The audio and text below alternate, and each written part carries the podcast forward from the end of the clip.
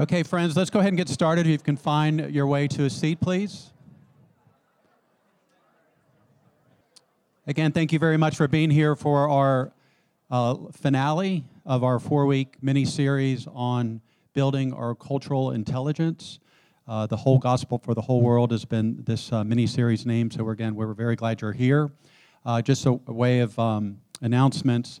Uh, just double check to make sure your cell phone is on uh, silent or vibrate because we're recording uh, the series. And if you have missed any of the series or if you want to re listen to uh, any of the talks or look at that PowerPoint presentations, uh, feel free to do that. They're on our website. And um, I've, found them to be very helpful to go back and listen to them if you, uh, as you have time. we're also having a follow up class right here in the fellowship hall for four weeks.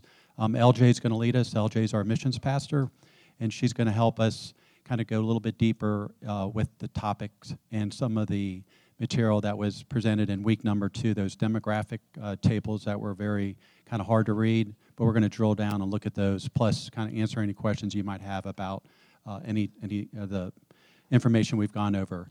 So this morning, um, Corey, Fakri, and Uday are, will be our, our teachers, so very excited to have them here. Thank you, Corey. And uh, on your chairs, you should have seen two index cards. So Corey will be giving you instructions about that. If you need index cards, um, Paul or myself will hand them out to you. And I think that's it. Okay. Okay. Thank you all. Okay, let me pray for us as we start. Father, thank you so much for the way that we can begin every week gathering to worship you. Thank you that no matter what's going on in our lives, whether life is going really well or whether life is going really terribly, we have this ordinary rhythm of beginning a new week together in worship. Remembering who you are, that you are the Lord, the great God over all the earth, and that we are your people. And that that is the truest thing about ourselves, that we belong to you. Uh, we pray now that you would bless this time that we have together to wrap up this four week class.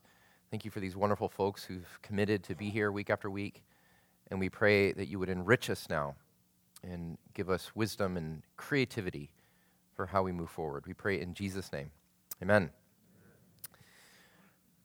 Well, I have um, been so grateful for these weeks and for you all.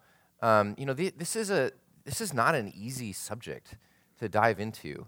Um, it, it's difficult, it, it's just difficult content, but it's also difficult personally to be challenged in ways that you've never thought about before. And so I just want to express my gratitude to you that you have been willing to stay in the game for these four weeks and really grapple to learn some of the things that we've been learning about. Um, I have, because I had other things to do during the 10 o'clock service the last two weeks, I have not been able to be here the last um, two Sundays, but I listened to the full uh, lecture and everything from first from um, LJ and Dan Reeves, um, and then f- last week from David Bailey. So let me just um, summarize, especially for those of you who maybe this is your first time here, as maybe a couple of you, eh, or maybe if you've missed a couple of weeks. Let me just summarize where we've been. Um, the reason why we are doing this class is a lot because of our strategic planning initiative that we're in right now. Um, last year, when we went through a season of examining who we are and what are the biggest challenges that we face as a church, one of the things that came up is that we live in a, a really changing city um, that is becoming more and more culturally diverse, especially the West End area, especially the 10 mile radius around where our particular location is. Um, and we long as a church to better reflect and reach, and I think those two words are key better reflect and reach uh, the changing community that is around us. And so we have one particular team that we have nicknamed WG5 or Working Group 5 um, that is tasked with how are we going to do this together as a church? What are creative ways that God might be calling us to to engage as a church with this changing community that we're in? One of the things that they suggested was that we spend the Feb term studying um, the cultures, studying what the Bible says about culture and cultural diversity and cultural reconciliation, how we can grow in our own cultural intelligence so that we can be better in relationships and even practices of outreach to our surrounding community. Um, so that's why we've been doing this. Their, their call early on, their, the mission statement of WG5 is to adapt Third's people and programs to better reach out with the gospel to Third's increasingly diverse local community, particularly internationals and the non church, so that Third reflects the, diversity, the diverse community around us and can reach or witness to the power of the gospel even more clearly. So, the first week, I taught on God's vision for cultural reconciliation. My goal in that first week was to convince you um, that this vision of cultural diversity and cultural reconciliation is not some sort of progressive idea that has come up in the last 20 years, but is actually an ancient idea um, that is at the heart of the Bible itself. And I tried to follow the arc from Genesis to Revelation to see God's vision for a diverse humanity reconciled around Jesus. Um, and so we looked at that together and began to unpack some implications for us at Third.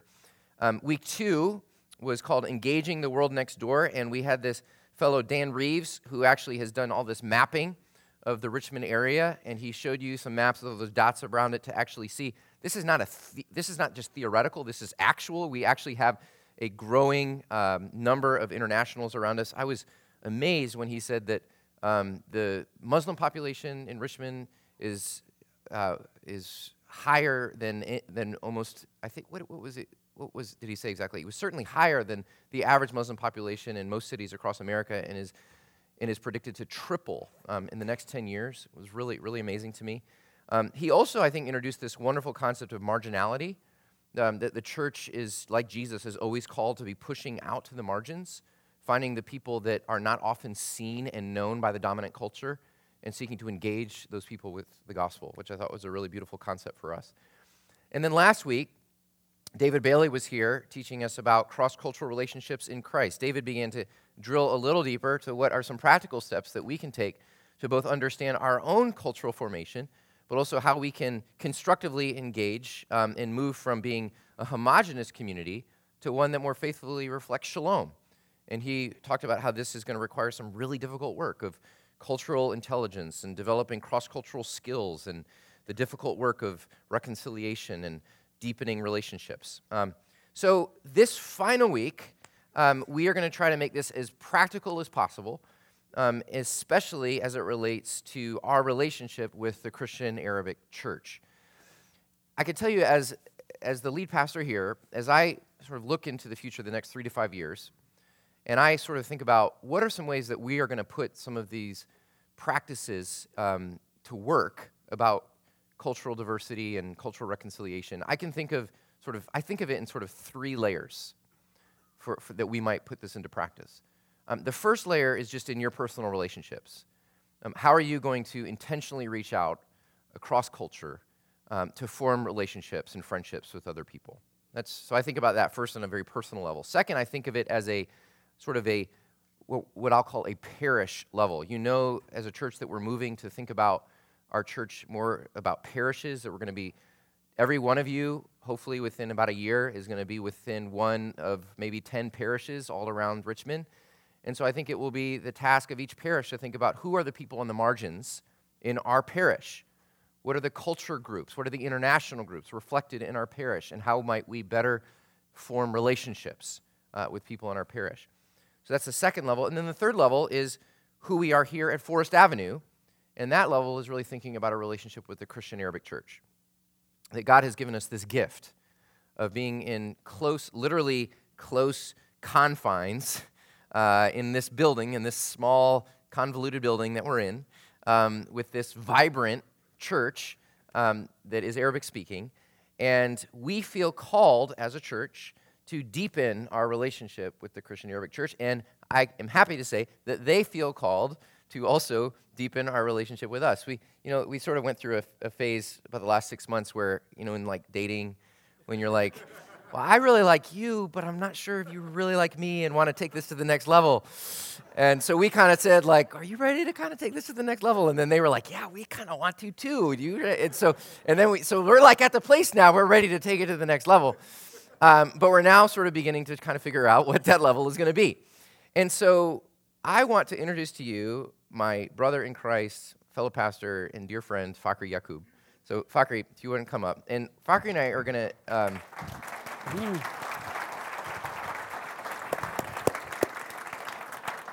have a, a conversation together Um, and I think before we talk, there's just a short clip that Fakri wanted um, to play. Is that right? Okay. Okay, we'll have to play it later. Sorry, brother. Okay. Uh, Do you want to? Do you want to try? I think, to? Tom, you were trying to turn on these projectors with the same remote control for that one, but they, there is a different remo- uh, remote for these two. Okay. I can help. Um, well, Okay. we- maybe maybe Fakri, uh, Fakri and I are just gonna have a conversation. We would love for you, for you. I want you all because I know many of you don't know Fakri very well, or maybe you have never even seen him before. Um, and I just wanted you to get to know Fakri a little bit, and so I'm gonna ask him some questions about himself and about the church, and also about a lot of the ministry that they do, especially among the immigrant and refugee populations. So Fakri, maybe you could just begin by telling us a little bit about yourself and how you came to be a pastor of the Christian Arabic Church, how you came to be in Richmond. Okay. Um, first, my name is Fakhri. Fakhri. Yes, Fakhri. that, that's Yeah, good. that's good. Thanks. Yeah. Yeah. That's close enough. Um, My name is he's- yeah. Just kidding. Yeah. okay. Well, in Arabic, Kuri is someone who's from Korea. Oh, right. okay, we'll have to Um, clarify that um, as we get to know. I, I'm married, uh, Taragi, uh, and we have three children Emily, 19, Abigail, 16, and Joel, 7. Um, I became a pastor three years before I was born. Uh, the- theoretically, uh, I had an older, older uh, brother, uh, was the first uh, born male born in the family. And if you know about the Middle Eastern culture, you know how important that is. And uh, one day, there was a revival in our church. Um, and the custom was each family invite the guest speakers and singers for uh, lunch. And that day was our family's turn to host the uh, guests in our home for lunch. And um, uh, in that particular day where they pre- were preparing lunch, that child was sick and he passed away while they were preparing lunch for the church guests. My grandmother, uh, who was a, a, pastor's daughter, thought, you know, we won't let this ruin our uh, festival uh, and, and celebration for the guests. So she told them, no one wear black, no one uh, cry or weep or do anything. Uh, just let us celebrate the guests, and then after they leave, you can do whatever you want. And she did just that. They came, had lunch, and you know, if uh, you visited with us, we like to sing and clap and do some noise. Um, and, and they did that, uh, kind of a festive uh, lunch. And uh, the, our church pastor felt there is something wrong going on in the uh, uh, atmosphere around.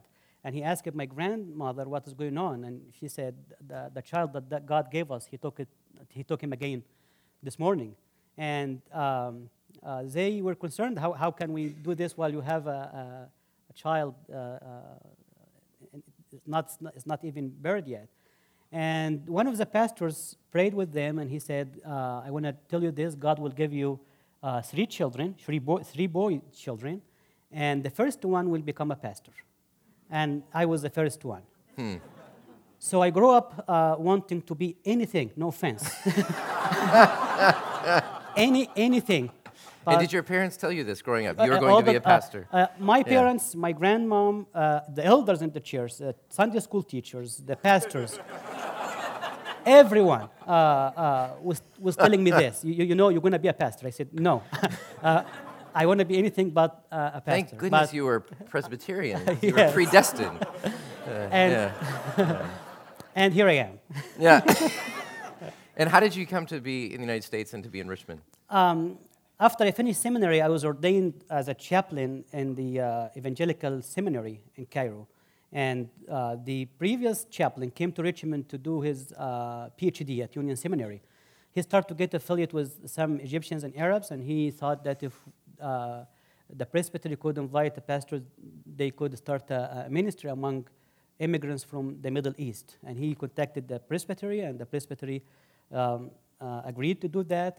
And he said, Well, you, you came after me in the uh, seminary, why you don't come after me here to Richmond? And I was engaged to Taragi at this time. It took us a long time to pray and discern And when we felt that this is God's call for us, uh, we came here. We didn't know what we are up, you know, up to, what we're going to do.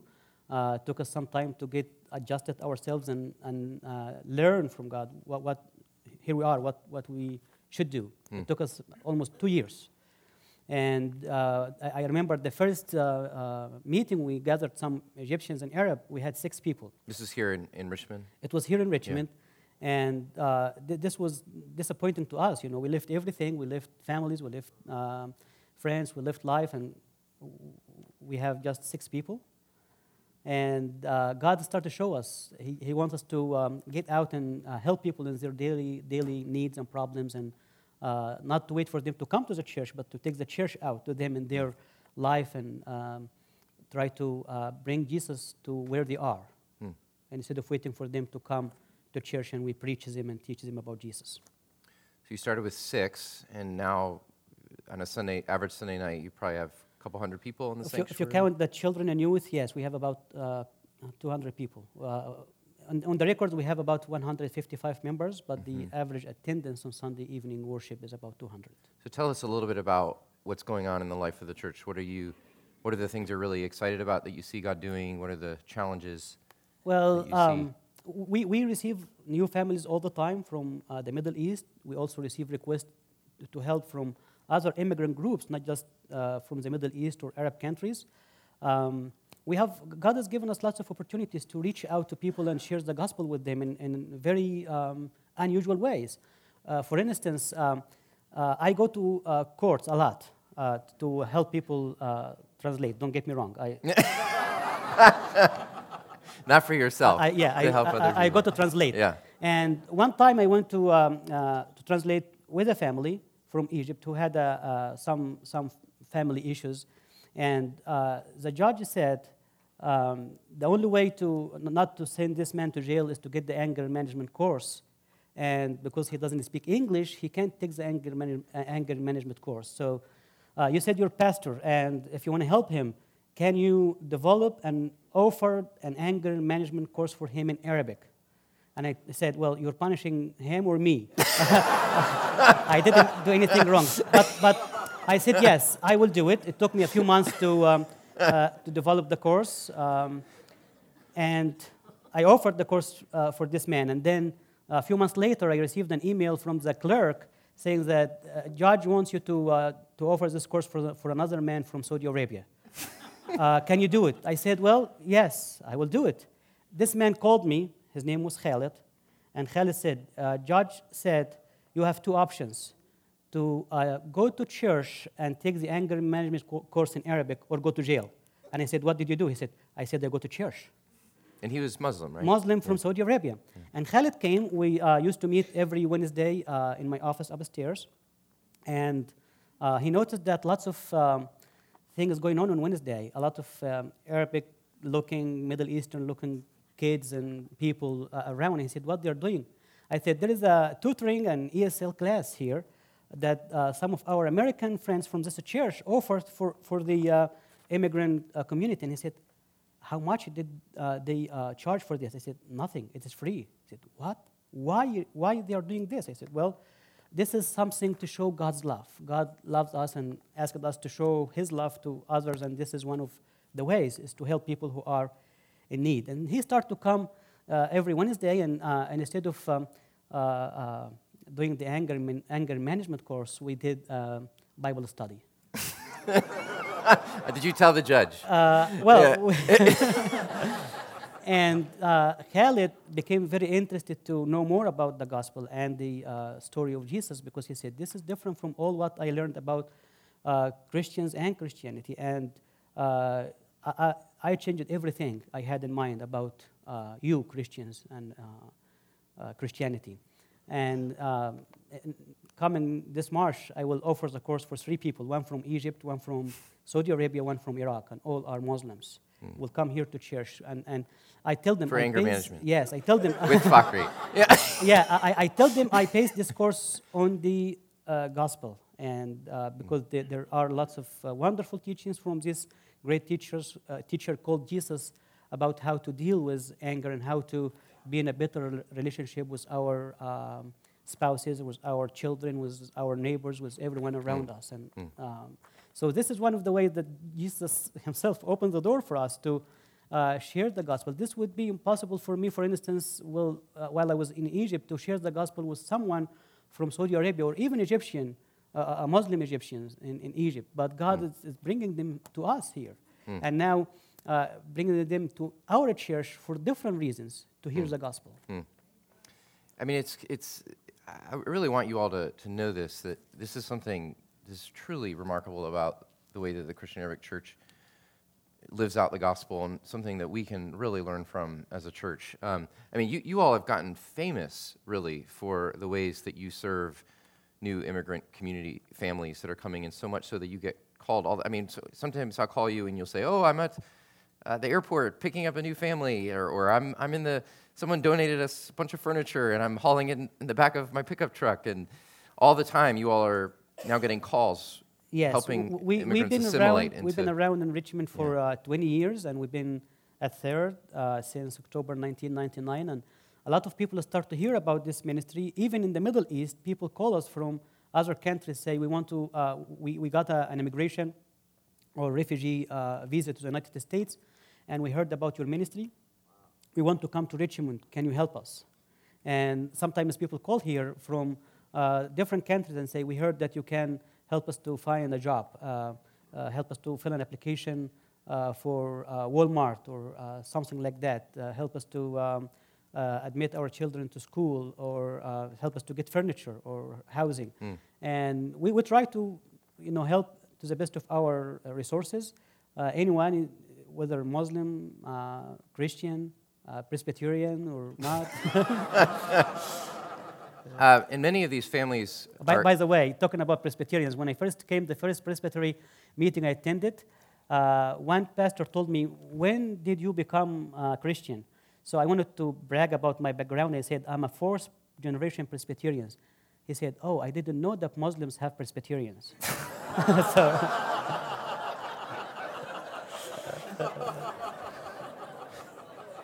This is just, I mean, this is one of those things where you just have to say, on behalf of all white people, I'm sorry. That's okay. Do you remember how, I mean, seriously, this is actually a great lesson. You remember how in the first week we talked about how so often people confuse religion with culture, and so often. And, and, and, and, and actually, in Islam, there is a great wedding of culture and religion, so much so that the only way to faithfully practice Islam is to actually study the Quran in Arabic. But what makes the gospel so unique is that it is culturally transcendent, so that it becomes embodied and manifested in unique, particularly cultural ways in diverse cultures. But when you don't understand that, sometimes you say dumb things like what this guy said to you. So sorry about that. okay. um, so we'd love to hear a little bit about your culture. Um, I think that we're part of the reason we're doing this is because we want to grow in our cultural intelligence we want to grow in our cultural awareness. Um, and there's a, a, lot of big differences between Western culture and Eastern culture, and specifically between Western culture and Arabic culture, and between Western culture and Egyptian culture. And so, can you help teach us a little bit? Um, I think you have some videos. Are those yes. ready to play? Is that right? Okay. okay. Well, we can do first one, then uh, pause, and then do second second one. Something, else, else Middle Eastern people do, which I love. So if you guys don't have any Middle Eastern friends, make some tonight because Middle Eastern people always fight over the bill.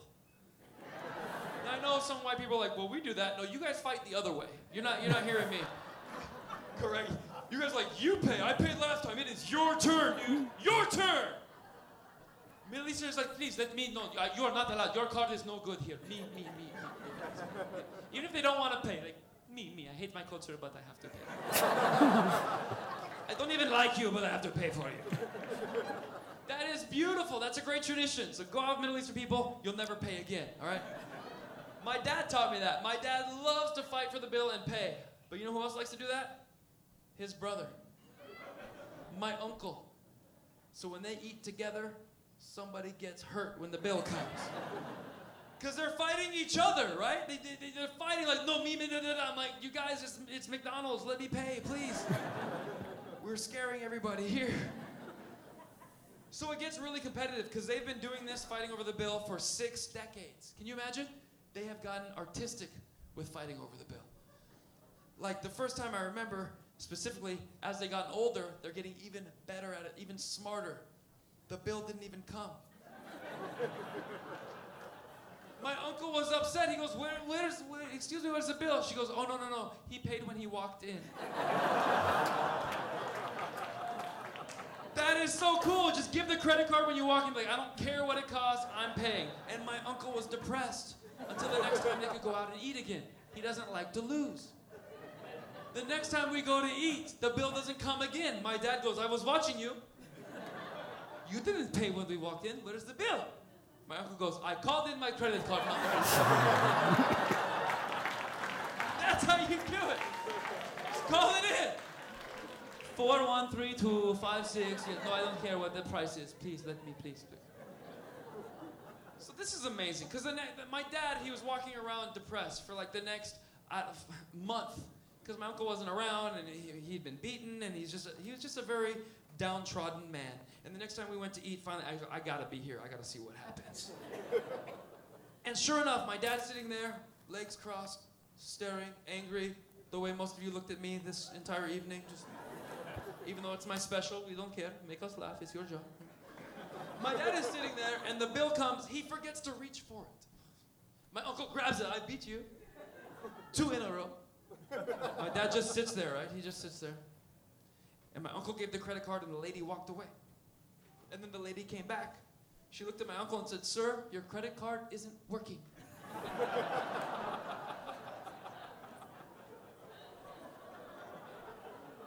My uncle looked at my dad and goes, What did you do?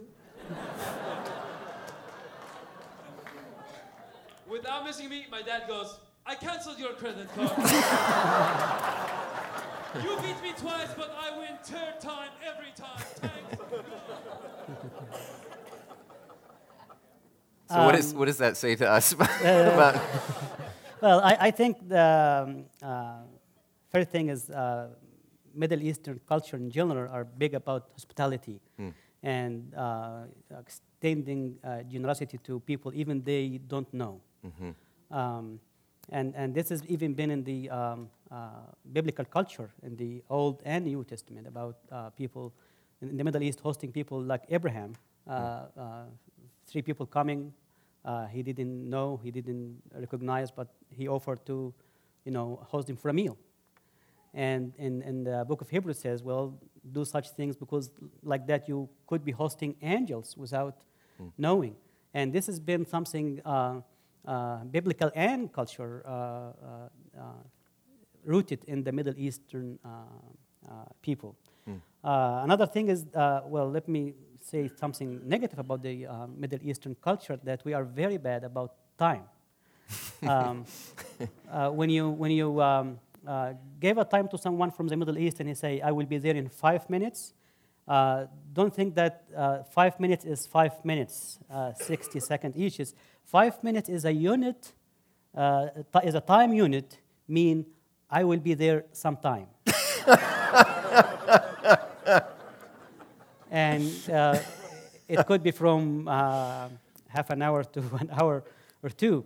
Or or if, if I say, I'm coming soon, it's like Jesus Christ. He said, I'm coming soon. you know?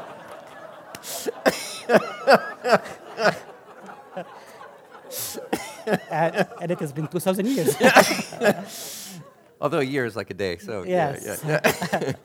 um, um, but but in, in, uh, like we've, we've been talking about before with with uh, Middle Eastern, they they are uh, more um, uh, toward uh, relationships than keeping time. Like like if, if we are visiting with each other and we were talking and we're having a good time and I have an appointment in five minutes, I would rather stay in. Uh, Fellowship with these uh, people I'm visiting, ra- rather than uh, keeping the um, uh, next the appointment schedule, yeah, schedule. yeah, Uh, which is something I think we, I think is, in a, in a especially in white American culture, um, is difficult for us to understand. People who value tight schedules and punctuality.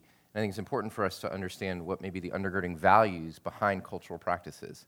So if something happens where- you're supposed to show up at a meeting with Fakri and he's 30 minutes late or three hours late or whatever it might be, and you might say this is showing that he's not valuing the schedule. In reality, Fakri might be deeply valuing relationships, um, someone that he's seeking to help. So, one of the ways that we can better understand each other is understanding the values that are beneath the cultural practices. Yes, and, and also with our children, we're trying to um, uh, find something like, and we can do this with each other, is find something in common instead of fighting over which culture is better. Uh, our children is telling us the American culture is better than yours, and we're telling them the Egyptian culture is better than yours.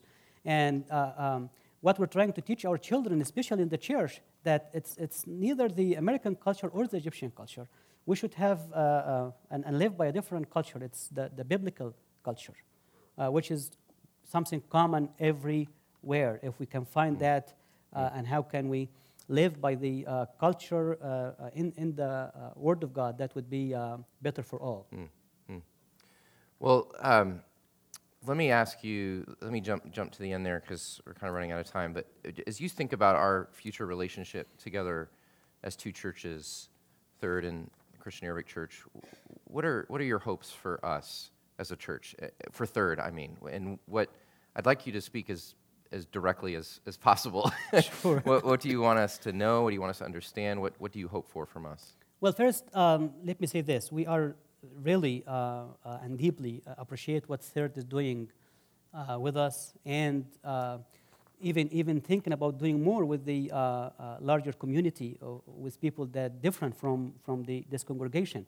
You didn't have to do any of this, but you're doing it because you want to extend God's grace and mercy to to everyone and.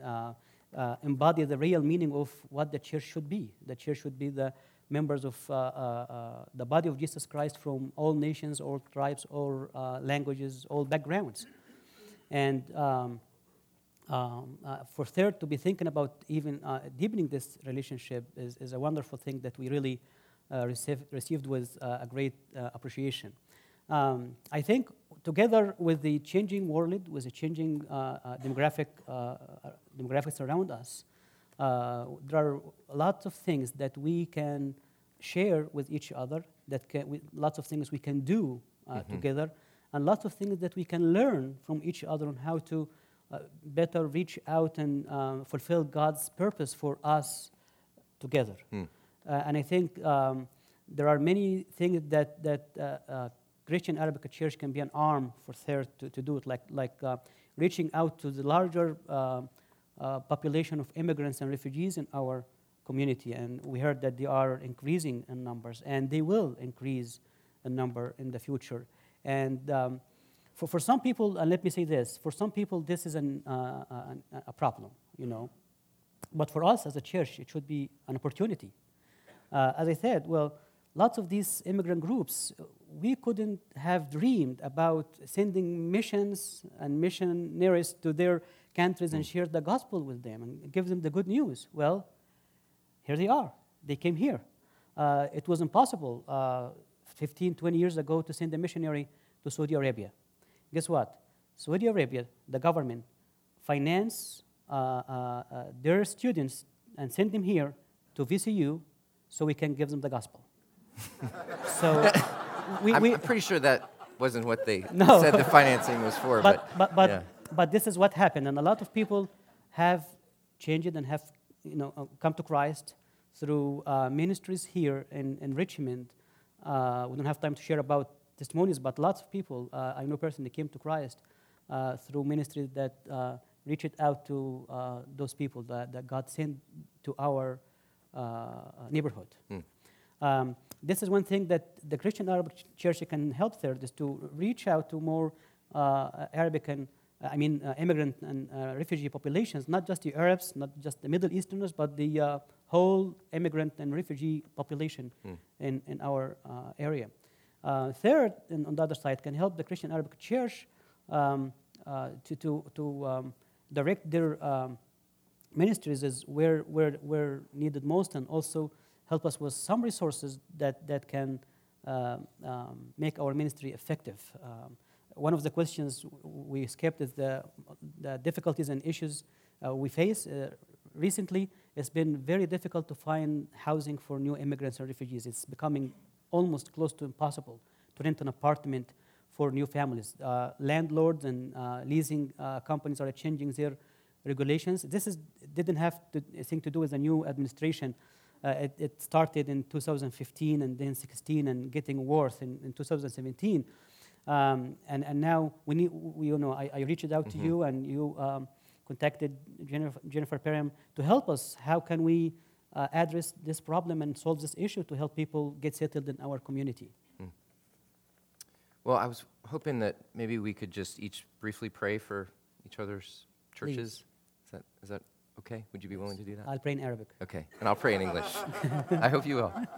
Father, um, thank you so much for our brother Fakhri. We're so grateful for him and his example to us and the example of the Christian Arabic Church to us. We do pray that you would let this church flourish and that we would flourish together uh, in the years to come. I pray for them in Jesus' name. يا رب بشكرك وأعظمك وباركك لأجل عملك هنا في ريتشموند ومن خلال الكنيسة الثالثة يا رب أنا بصلي من أجل إرشاد بالروح القدس يا رب للأيام الجاية علشان نحقق قصدك ونحقق مشيئتك ونحقق يا رب فكرك من نحو وجودنا في هذه البلد عشان نوصل رسالة الإنجيل لكل شخص محتاج إليها سواء كان أمريكي أو عربي أو مهاجر أو لاجئ علشان يكون اسم ابنك يسوع المسيح بيتمجد في وسطينا يا رب بارك الراعي الكنيسة وبارك لكل خادم في الكنيسة في اسم المسيح نصلي لكل المجد آمين Amen. Amen. Thank you, Fakhri. Thank you. Um, what we're going to do now is in, in, your seat are two cards. And I want to invite you. Um, one of the things that we regret about the last few weeks is that we've had very little time for questions. And so, if you have a question, um, would love for you to write a question on one of those cards. There's two cards. One is for something else later. But if you want to write a question that you have on a card, um, in, in the meantime, while you're writing, my friend Uday Balasara Duram, sorry, I just butchered your last name. Come on up, Uday, um, is just going to reflect for a few minutes. Uday's been with us this weekend. Uday has a PhD in intercultural studies from Asbury uh, Theological Seminary. He's been with us here for the Makers Weekend. And Uday has been a pastor in India, in the United States. He's also an amazing musician. He helped write the score for that movie Slumdog Millionaire, uh, which is pretty amazing. Um, but he's also an expert in intercultural communities. And so I asked Uday just to respond to what he has seen here, and especially what he sees as the potentials between the Christian Arabic Church um, and Third Church. And so as he's doing that, if you have a question, write it on your card and just raise the card in, your, in the air, and um, Jennifer and Ron Clip will be collecting those. All right? Uday.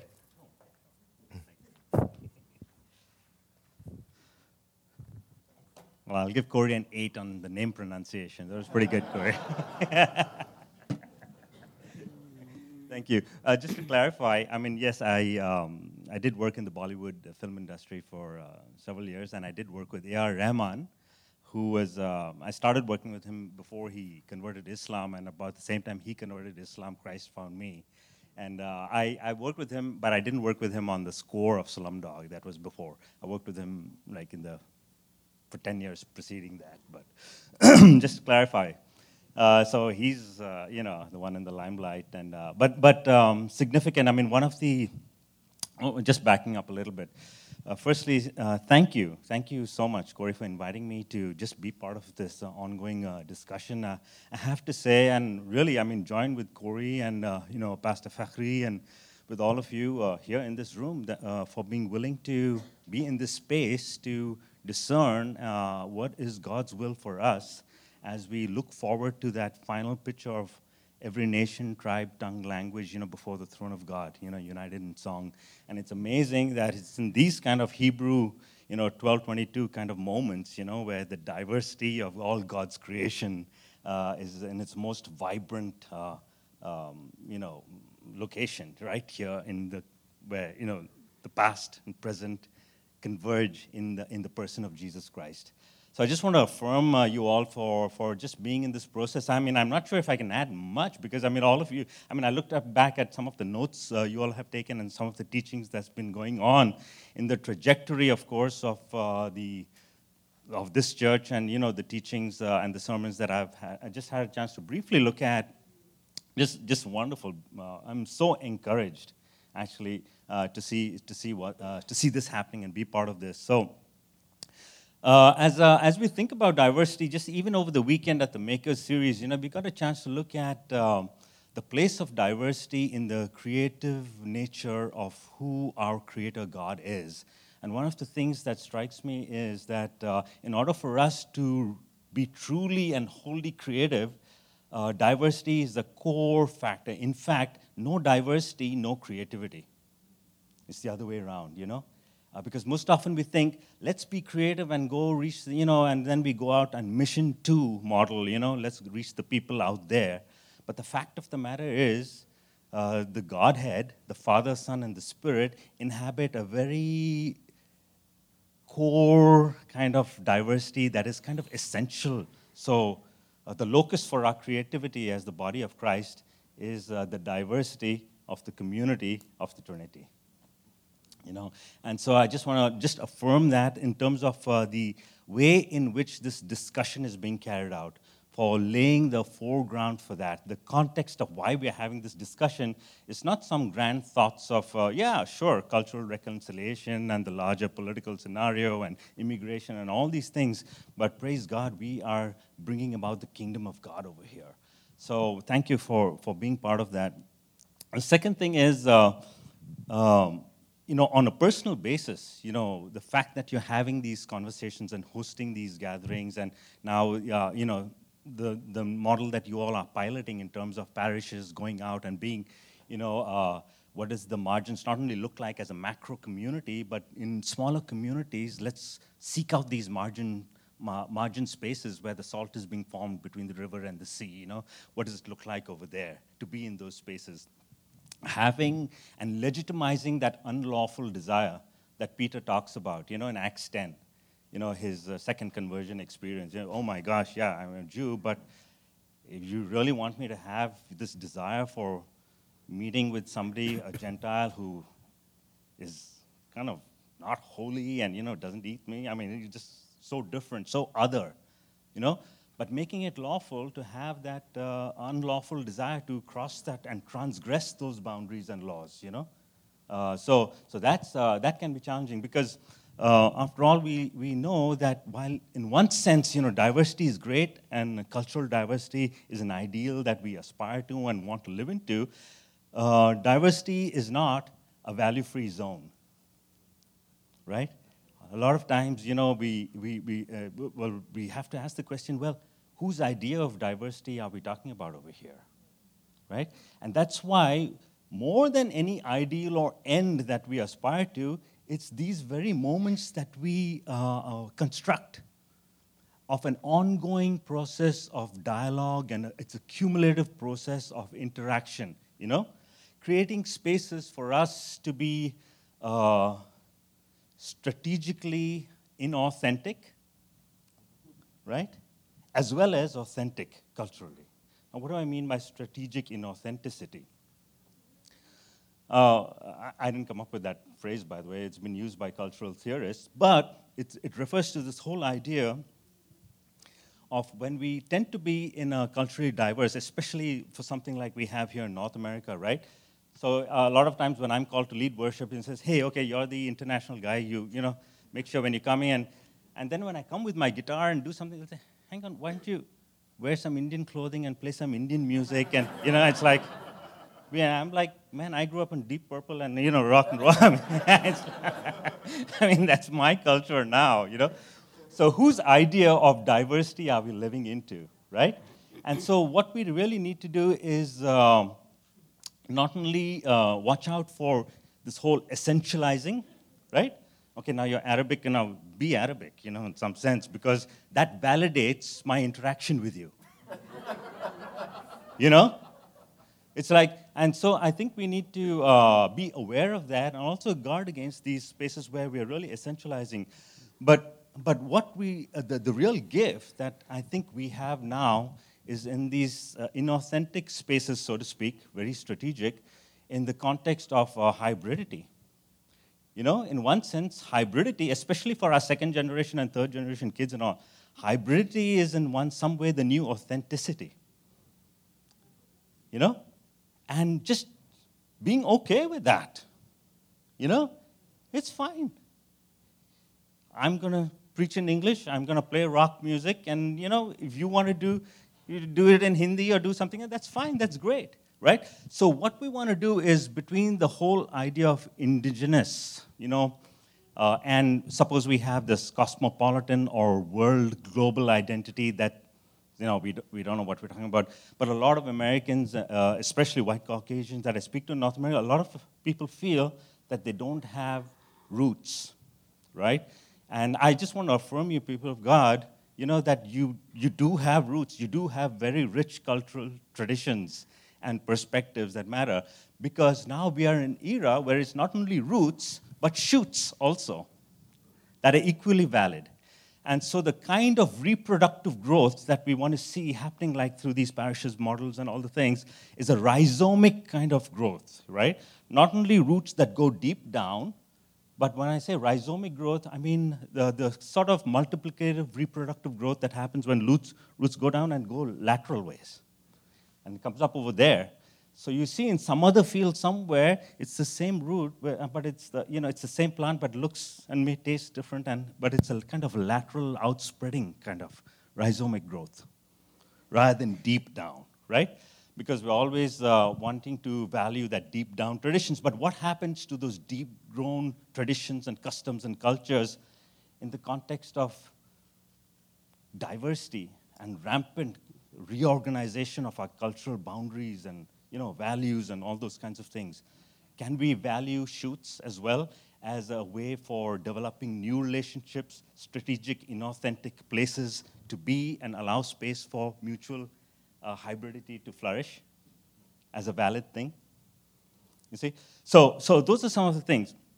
So moving forward, I mean, I think, uh, you know, what I love about this uh, dialogue is uh, this is a great opportunity for us to kind of zero in, and I don't have that paper with me, but I looked at some of the things you've uh, outlined in the past in terms of personal and uh, what does this mean for people? What does this mean for places? What does this mean for relationships? Uh, and I would, I would highly encourage you, right, to, to bring all of that together in terms of a covenant. What would this look like for the, to start with, just for example, even if we go with the Arabic church and, you know, the larger dominant church over here, what would it look like to model a covenant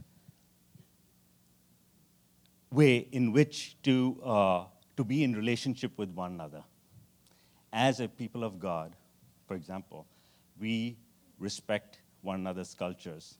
We respect our differences and we respect our and we look forward to same i'm just coming up with things right that you uh, that th- this is the work of the body right that we need to enact and allow validate and to do it legitimately in our spaces of worship to come up with these kind of statements that will reaffirm who we are like we have in our companies and corporations, we have a standard operating procedures, right?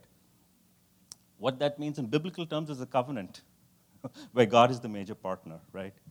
Uh, let Him direct that. So I just want to uh, lay that as a suggestion. Continue to, you know, uh, as we kind of move towards this and how we see this uh, kind of uh, spinning out is this whole idea of creating new spaces of flows, you know, between, uh, between these cultural interactions and these kind of uh, activities of di- diverse natures. So, what this means is allowing uh, open and honest dialogue. I love this idea of questions and all that and answers. Uh, this is ideal, perfect. Uh, but you're allowing for the crisscrossing of what I call post colonial currents.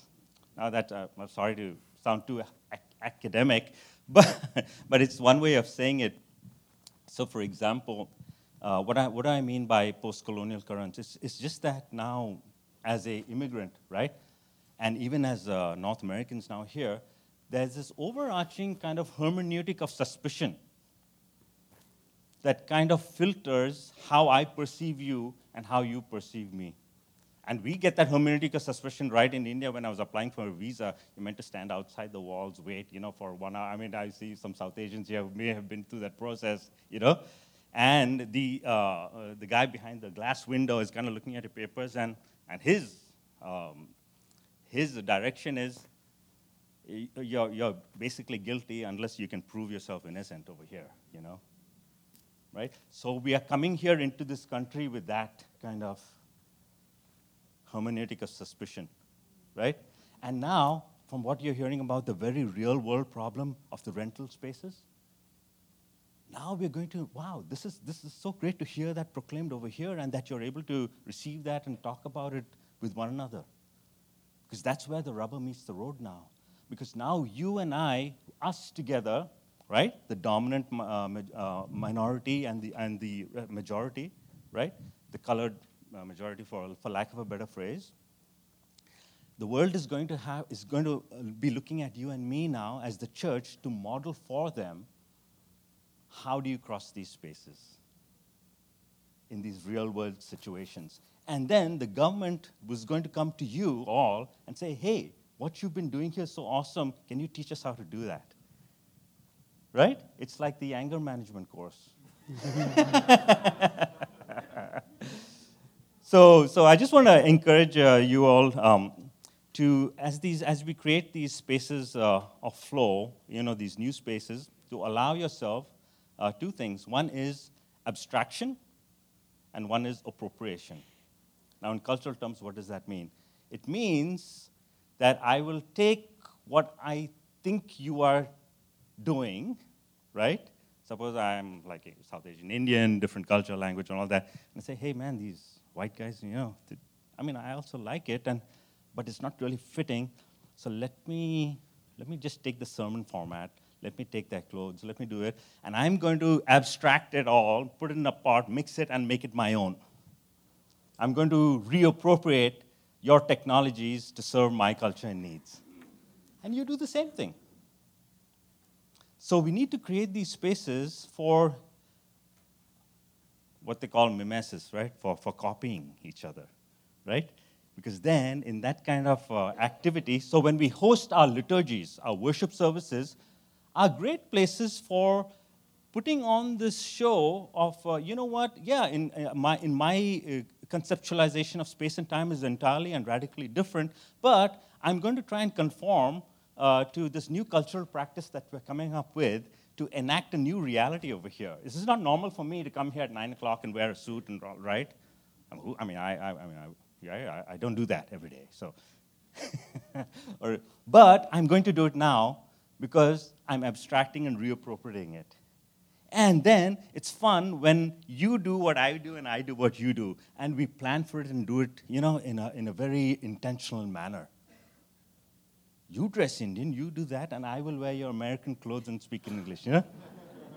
and these are cultural practices and traditions to, to, to put in place as regular things that we can visit, and you prepare and plan for these things as a city and as a nation, right?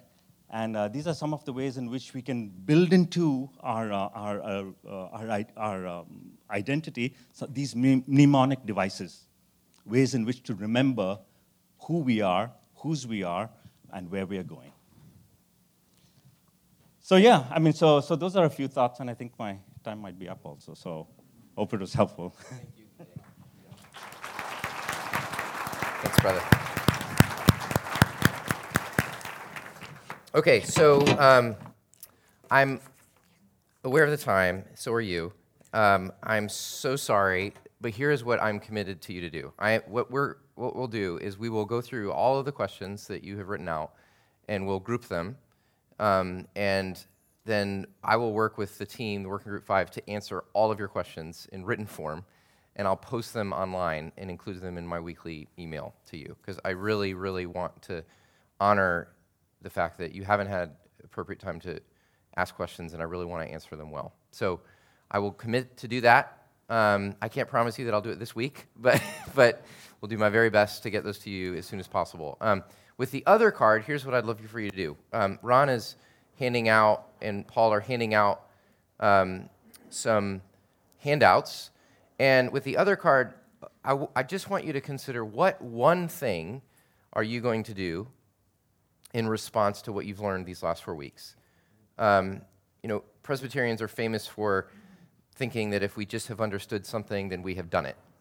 Um, but that's not true. we can understand something and yet not act on it. And so let's let's not be like that. Let's actually do something. And so this handout that you're receiving is just a list of possible things that you might do in response, ranging from everything from going to the Arrabon conference that David Bailey has been pushing um, us to attend in March to coming as a volunteer. There's some the information about the Arrabon conference to um, coming out to volunteer at Wednesday night ESL or tutoring, um, to reading one of the books that we've suggested on that handout. But I'd like you to do this even before you leave today, before you walk out of this room. Just write on that card one thing um, that you are going to do in response to what you've heard. So let me, let me pray for us, um, and then um, I do hope that you'll just take even 30 seconds to write something on that card, um, and I will be in touch as we talk about follow, follow-ups. I do want to tell you um, and ask for your prayer that five, about five people from the Christian Arabic Church in Third are, have formed a new team of discernment and these 10 people, plus me and Fakri, are going to be working together to discern how are we going to partner together um, as churches in the years ahead. So I would ask you to be in prayer uh, for, those, for that team. Let me pray. Father, thank you for all that we have learned together about your vision for the diverse humanity that you've created to be reconciled and united around Jesus in the gospel of grace. Um, Lord, there is just so much, too much to cover. Um, and I pray, God, for each one of us that we would be able to follow through on this in the way that you would call us to. Um, help us to take seriously what we've learned about and to really um, respond to it, at least in one particular concrete way. So we thank you for your mercy. We thank you for your kindness to us. And we pray uh, that you would lead us forward um, in this new territory that we are now living in. Um, May we see your gospel flourish among the nations. We pray in Jesus' name. Amen. Go in peace.